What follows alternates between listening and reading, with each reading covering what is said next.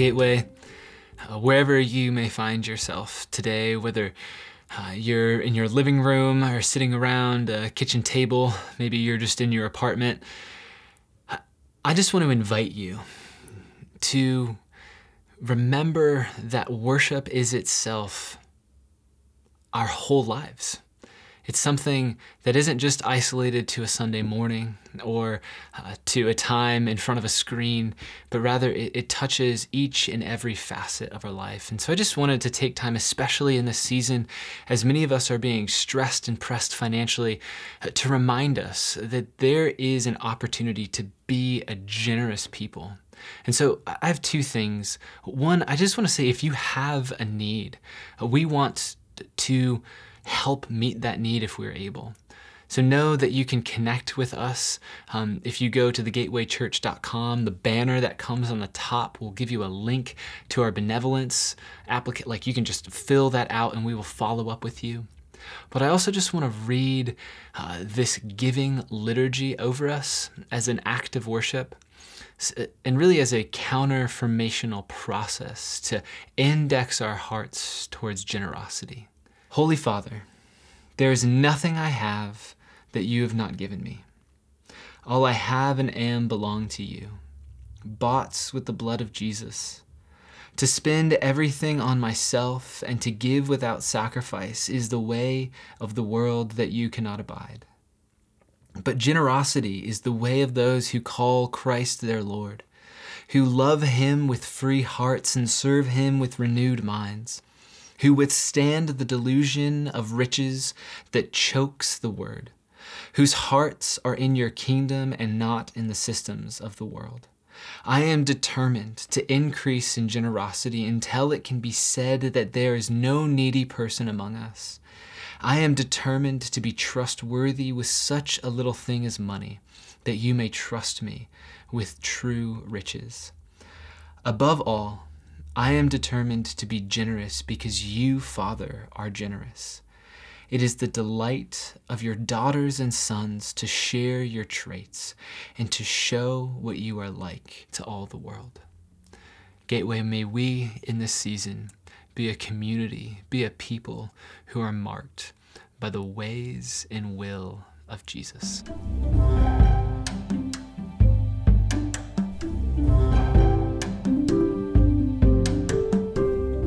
The time is fulfilled.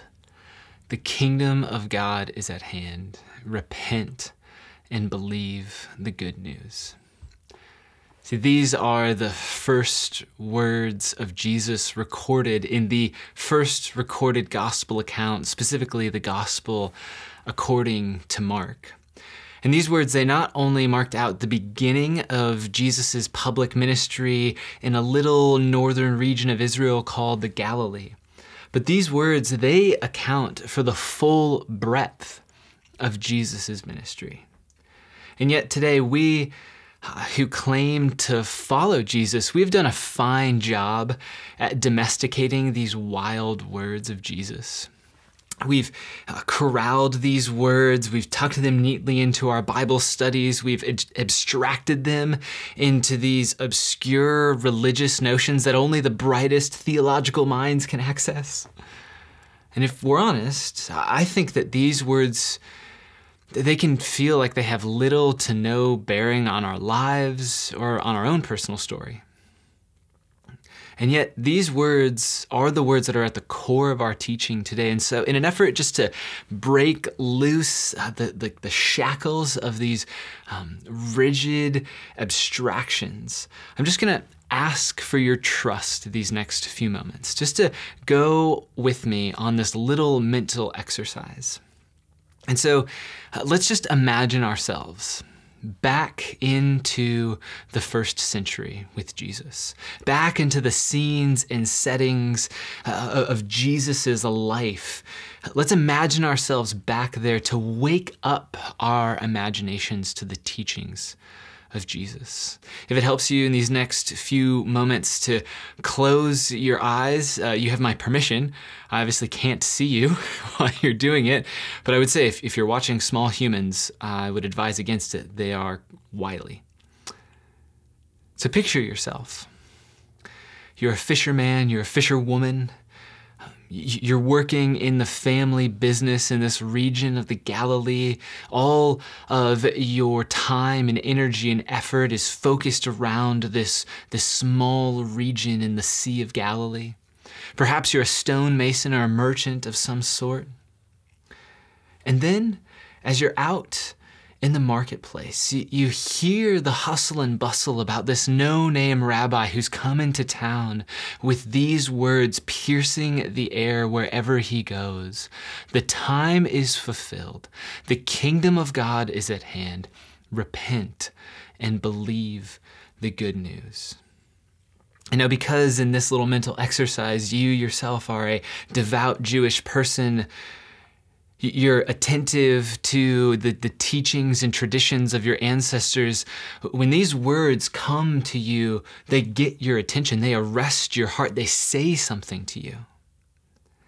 And it quickly becomes clear to you that this rabbi's words are more than just words, as other rabbis would go around teaching in this region. No, these words come with power. They come with authority. Even the unclean spirits obey the words of this Jesus of Nazareth. And now this kingdom of God speak, it's, it's begun to spill out of the synagogue. It's, it's moving out beyond all the defined religious spaces. Next, you hear that this, this rabbi, he's teaching by the shore of the sea. And then you, you notice that crowds begin to flock to this Jesus, and The, the crowds, they're bursting the seams of these small houses. You, you hear rumors of his teachings with authority in other towns. You hear rumors of the, of the healings and the mighty works that he's performing. And now you, you yourself, you just have to hear this Jesus of Nazareth, because you've begun to notice that his words, they don't return to him empty. Even the lepers, the outcasts, they are able to draw near to this Jesus. They're, they're met with dignity, not disdain. They're met with honor. They're restored back to their family, back to community life in Jesus' name. And so you set out. You go to Capernaum, Jesus' home base. And you see a crowd swarming a house. They're clamoring around it. And by this point, you You know this is the place. You know this is where Jesus is. And so you you push in to the room. And the, the air is just, it's thick with anticipation. There's different dialects, the, the smells, they, they stretch your senses. People are pushing against your back. They're, they're, they're leaning on your sides. Everyone is trying to draw near to Jesus. Everyone is straining their ears to hear his words. And yet you, through all of this, you're clinging to those first words, those words that didn't just pierce the air of your hometown. They, they pierced your heart. They stirred something up in it. Maybe this is the time of the Lord's visitation. Maybe this Jesus is the one the prophets of old spoke about, the one through whom God would finally liberate his people. You see, this scene, this scene and many like it, are for Mark the stage upon which the drama of Jesus finds fresh expression. See, these, these scenes, they're not isolated to theological discourse or conversations or just topics like ethics. These are words of hope that Jesus brings. These are words to live into, to live out of. And as we'll see today, this kingdom of God speak, you could call it, it doesn't always evoke hope. Sometimes it evokes hostility. And let me just show you here. So go ahead and flip or tap your way on over uh, to Mark chapter three, starting in verse twenty. Then he, that is Jesus, went home, and the crowd gathered again, so that they could not even eat. And when his family heard it, they went out to seize him, for they were saying, "He is out of his mind." So at this point in Mark, Jesus is back at his home base. Um, he, he's been around teaching. He's been proclaiming that the kingdom of God is at hand. He's been casting out demons, teaching with authority, and now he's back at home. This is a setting that I think in this season we can all relate to. And yet, Uh, his popularity and his setting is a little different because his popularity has begun to reach new heights. Notice how the crowds, they're, they're pressing in to the point where he and his closest followers, they aren't even able to sit down and enjoy a meal. And now Mark doesn't give us all the details here, but apparently uh, Jesus's family, uh, they're not that interested in Jesus's new notoriety. It, it, and in fact, it um, it does something in their heart. It doesn't quite stir up hope, but rather the opposite. And we see as much in verse twenty-one, where we see that they say this of Jesus. They say, he is out of his mind. That's his family speaking. And in Mark's account, this is the first time that we hear of Jesus's family, so quite the introduction Mark makes. This reason, this is the reason that they've actually set out to find Jesus. Notice Mark says that they've set out to seize him because he is out of his mind. It's as if Jesus's family fears like any reprisal, any backlash that might come from his divisive words. See, only a few scenes prior to this, if you can think back to the beginning of chapter three, Jesus is in this uh, public encounter. The, the tension is rising with the religious leaders of the time. And, and on the Sabbath day, Jesus goes to the synagogue and there's a man with a, a withered hand. And Jesus calls this man to the center of the room and engages in a dialogue about the nature of the Sabbath. Is it a place for rest and healing or, or not? And as a way to prove that Sabbath is a place for rest and healing and restoration, Jesus has the man with a withered hand stretch his hand out, and he is restored. And this, this moment is a moment that Jesus intentionally escalates the tension with the religious leaders. And so it's with this backdrop in mind that we meet Jesus's family, that we hear his, their words about Jesus, and without any more details, Mark, as he often does, escalates the discomfort.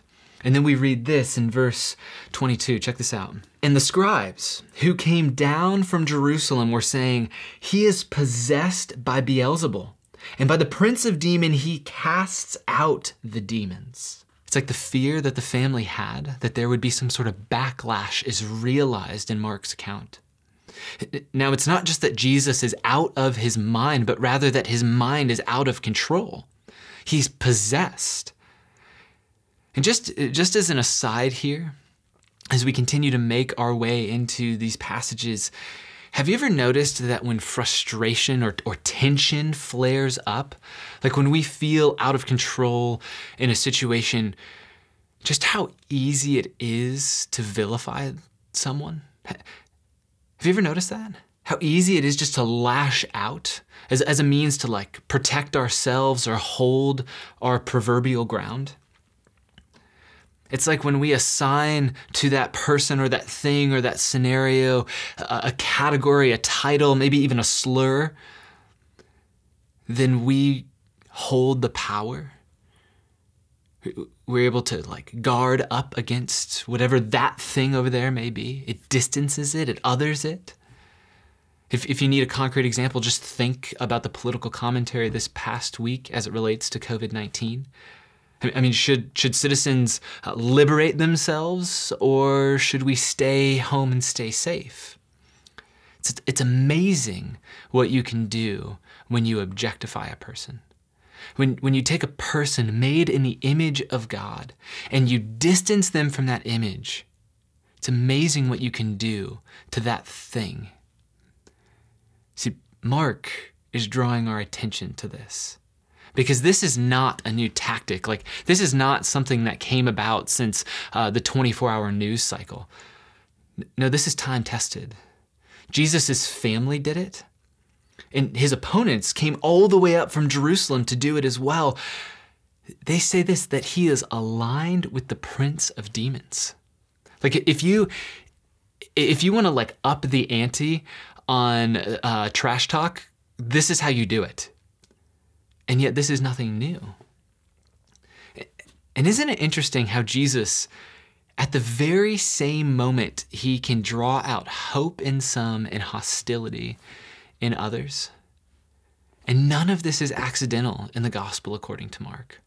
See, every word, every story, it draws into greater focus the main story, that the time is fulfilled, that the kingdom of God is at hand, that there is a call to turn with trust toward the God of the cosmos.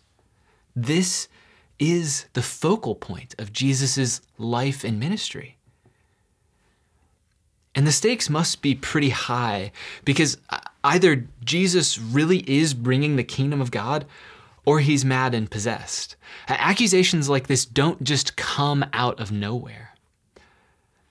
And, and of course, Jesus could snap back with some shuddering remark that shuts down the scribes. But I love, I love what Jesus did. Instead, he invites them in to his world. He, and then he intentionally speaks in pictures, these little things called parables. Just look, look down to verse twenty-three, and let's just keep tracking with Mark here. And he, this is Jesus, called them to him and said to them in parables, "How can Satan cast out Satan? If a kingdom is divided against itself, that kingdom cannot stand. And if a house is divided against itself, that house will not be able to stand. And if Satan has risen up against himself and is divided, he cannot stand, but is coming to an end. But no one can enter a strong man's house and plunder his goods unless he first binds the strong man. Then indeed he may plunder his house." See, the logic of Jesus's rebuttal here, these little word pictures, it leads to this conclusion, that even if Jesus is in league with Beelzebul, like the prince of demons, Satan himself, Satan's still coming to an end because he himself is tearing himself down. That house cannot stand. But this is far from the case. Jesus is opposed to the Satan. He is opposed to the accuser. And he says it this way. He says that he has bound him and is now plundering his goods. Think back into the gospel according to Mark, just, just from where we are back to the beginning. Time and time again, Jesus manifests the authority of God's rule and reign by casting out demons. Every moment that that takes place, he is literally taking back God's goods from the strong man, who is now bound in Jesus' name. First, we see it when Jesus is driven by the Spirit into the wilderness, and Jesus emerges from that testing to announce that the kingdom of God is at hand. It's as though everything that the Satan could throw at Jesus was not enough for Jesus to deny his position before the Father. See, Jesus at that point had just received the divine affirmation, the, the words of belovedness spoken over him. And it is in that vein then that Jesus moves forward to push back, to take back the plundered goods of God. This, this is where we meet this little interaction. It's in this moment that we see that all of humanity that has been held captive to the oppressive grip of sin and death is being, it's being pushed back and loosed in Jesus' name. Jesus is literally liberating the captive. He is displaying the rule of God. And it is this framework It's this framework that we need to have in mind as we read on, because it helps us understand what Jesus says next in verse twenty-eight. Go there with me now. "Truly I say to you, all sins will be forgiven the children of man, and whatever blasphemies they utter, but whoever blasphemes against the Holy Spirit never has forgiveness, but is guilty of an eternal sin. For they were saying he has an unclean spirit." See, this is not hard, but it is hard. What I mean is that these words are quite simple, but they are hard words of Jesus. And I don't want to discount that for any moment. But it's as though Jesus is saying, whatever the case may be with the other slanderous speech, there is one type of speech which is unforgivable, that which is against the Holy Spirit. And I love the way how New Testament scholar, a brilliant, brilliant thinker, I commend really anything he writes to you, Tom Wright, he says it this way. He says, it isn't that God gets especially angry with one sin in particular. It's rather that if you decide firmly that the doctor who is offering to perform a life-saving operation on you is in fact a sadistic murderer, you will never give your consent to the operation. See, the words of Jesus here, they, they're not about having us or his contemporaries like parse our every word to see, okay, was that, was that the word that would be unpardonable? No, see, this is a warning against those who adopt a position of deliberate and outright rejection of Jesus. It's not an attempt to frighten those with a tender conscience or spirit. These verses are really like um, that one email. You wake up in the morning and your inbox has ten, eleven, twelve emails, and then there's that one email. That one email that stands out because it's the only inflammatory email amongst all of them. And you can't remember the other nine, ten, eleven emails that are neutral to good, but this one email that it just gets under your skin. That's what this verse does to us. It it it like steals our attention away. It, it eclipses all of the other realities that are laid bare in Jesus' words here. And I want us to pay attention to this. Notice verse twenty-eight. What does it say? It says, all sins will be forgiven. And yes, what comes after that is Jesus addressing this posture towards sinning against the Holy Spirit. And we'll talk about that in a moment, but, but all sins will be forgiven? If you're asking in your heart right now, like, have I committed the sin? Have you ever asked that question of yourself? Let, let me just assure you, if that question is on your mind or in your heart, you have not committed that sin. Because that question, it's like a signal to your conscience of a soft and tender heart toward God. You actually care about his will, and more so you care about doing his will. That's what is at the core here. See, this, this sin against the Holy Spirit, it's this inflection point with the religious leaders. Notice what it says in verse in verse thirty. It says, for they were saying he has an unclean spirit. Jesus time and time again has demonstrated the power of God among them, and yet they have come up in opposition, not just saying that he's mad like Jesus' family, they're saying that he himself is working with the accuser, the enemy of our souls.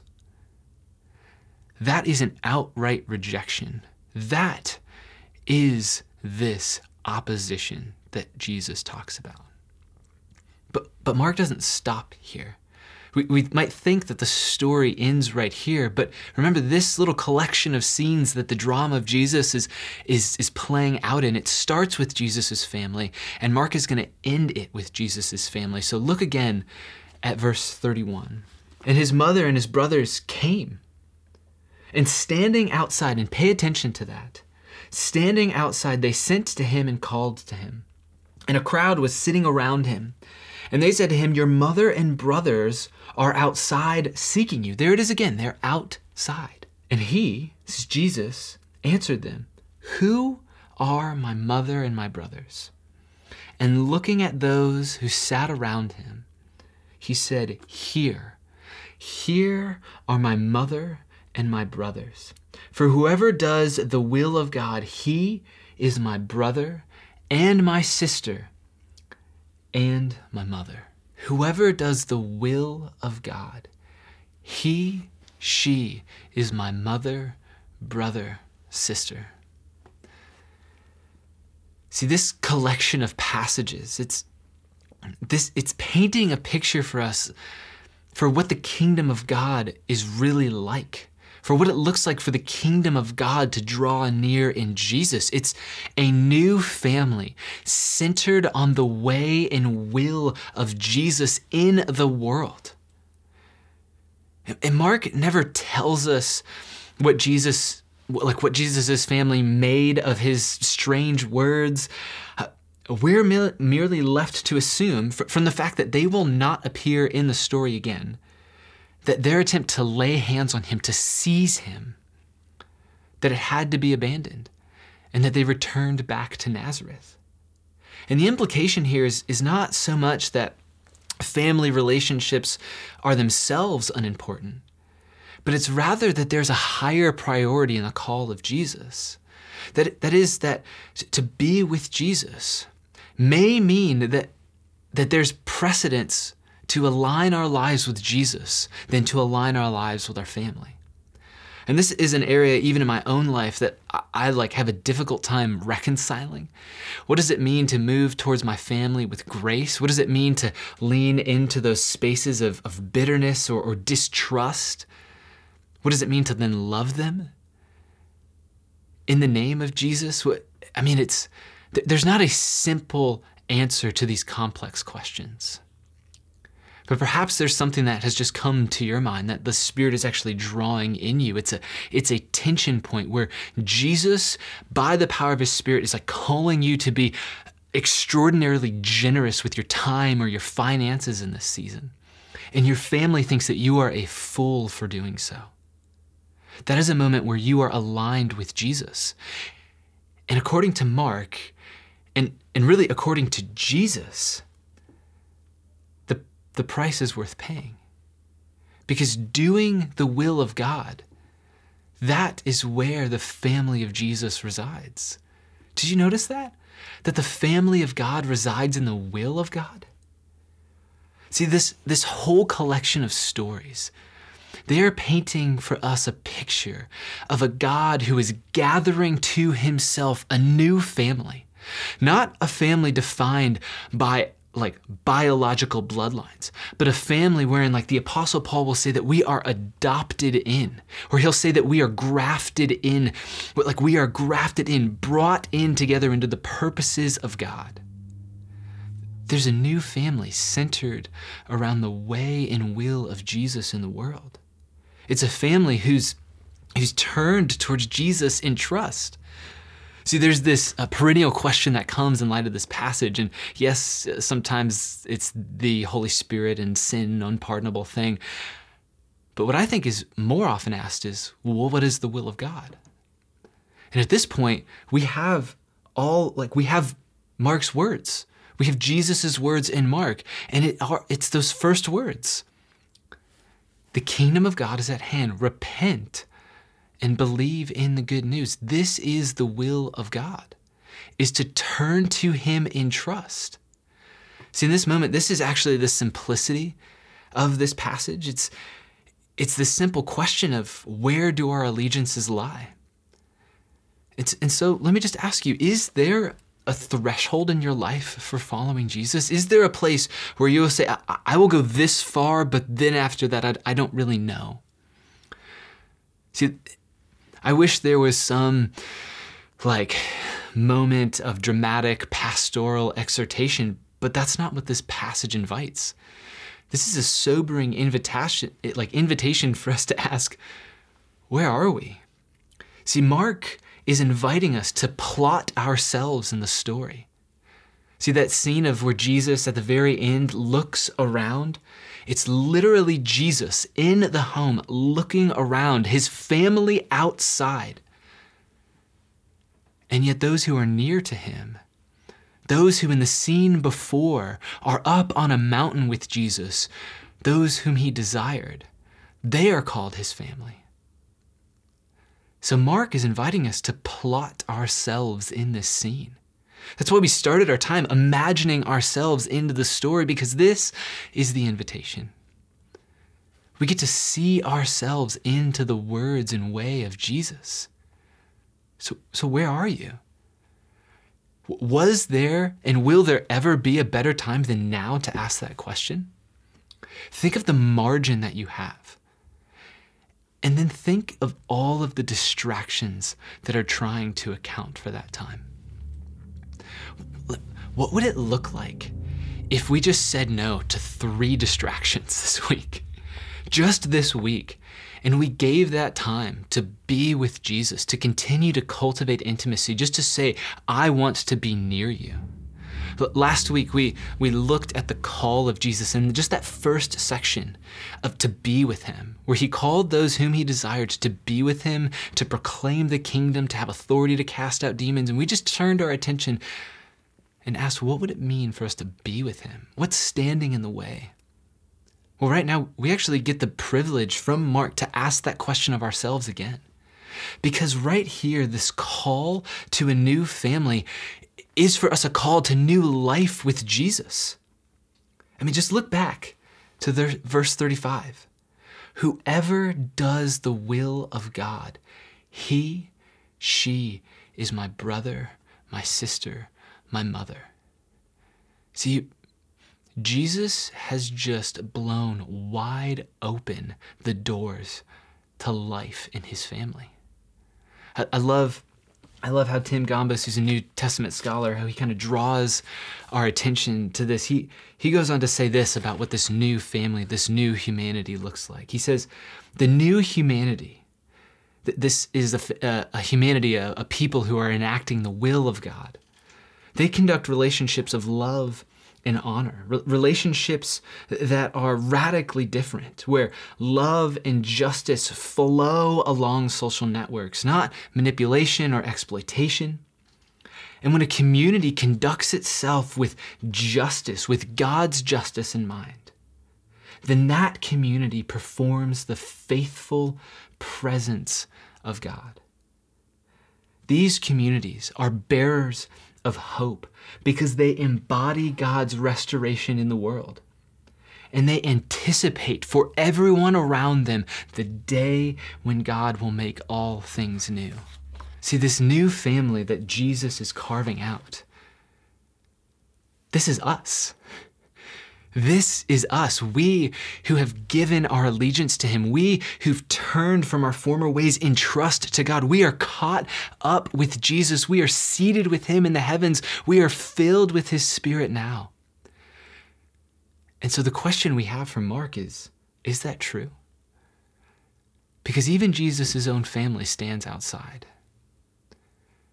I, I, I don't want to put the thoughts of Uh, this question in, like the answer of this into your mind. R- rather, plot this. Take the time to seriously consider where you may be in this. And so I, I'm just going to do this thing. Uh, this might feel odd for a sermon, but I'm just going to pray a simple prayer. And I invite you in this moment just to allow my words to give expression um, to plotting yourself in this moment.